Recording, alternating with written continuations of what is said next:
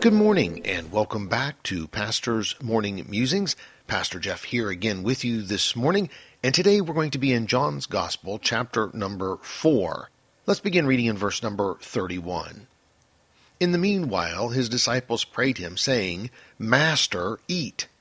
But he said unto them, I have meat to eat that ye know not of. Therefore said the disciples one to another, Hath any man brought him aught to eat? Jesus saith unto them, My meat is to do the will of him that sent me, and to finish his work. This passage of Scripture is in the middle of the account of what we call the woman at the well. She has been speaking to Jesus, and now his disciples return from town where they went to get something to eat. She leaves, and the disciples try to get Jesus to eat something. But the heart of the Christ is still on the woman, and I believe her sphere of influence. Jesus did not just see her, he saw the bigger picture and the multitude of people the woman knew and she had influence over that were lost as well as she. Jesus told the disciples that his food was a food that they had no idea what it was. The disciples were puzzled by his statements. Then Jesus said to them very plainly in verse number 34, My meat is to do the will of him that sent me and to finish his work. Jesus then went into a short dissertation about the multitudes of people who were lost. He likened them to a field that was ripe and ready to harvest.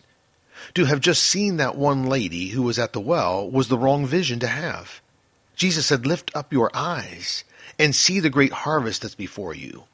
The thought that the Lord stopped me on this morning were the words of Christ in verse number 34 My meat is to do the will of him that sent me and to finish his work. We all, as born again children of God, have a meat that is necessary in our life that the world does not understand nor even know. The meat is a necessity for those who have the Holy Spirit of God living in us.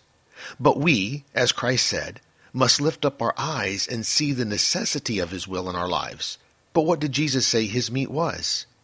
To do the will of Him that sent Him. That is the will of the Father. In Hebrews chapter number 10, Paul speaks of the will of the Father that Jesus came to do, and it was multifaceted. It was not just to spread the gospel, though that was first and foremost. It was to minister to needy people. Now, we who are saved, the meat of the will of God to minister or help others, teach the truths of God, and take the gospel to the lost is our responsibility. It's our meat. But notice the last part of what Jesus said his meat was. My meat is to do the will of him that sent me and to finish his work. Dear soul, don't stop at the comma and say, I have done the will of God, past tense. Jesus said, and finish the work. If you still have breath, look up, see the harvest, get busy, and don't stop. Finish the work that is God's meat for you in your life. So let me leave you with this one last thought for today to be good to all who come your way. For one you meet may be in difficulty seat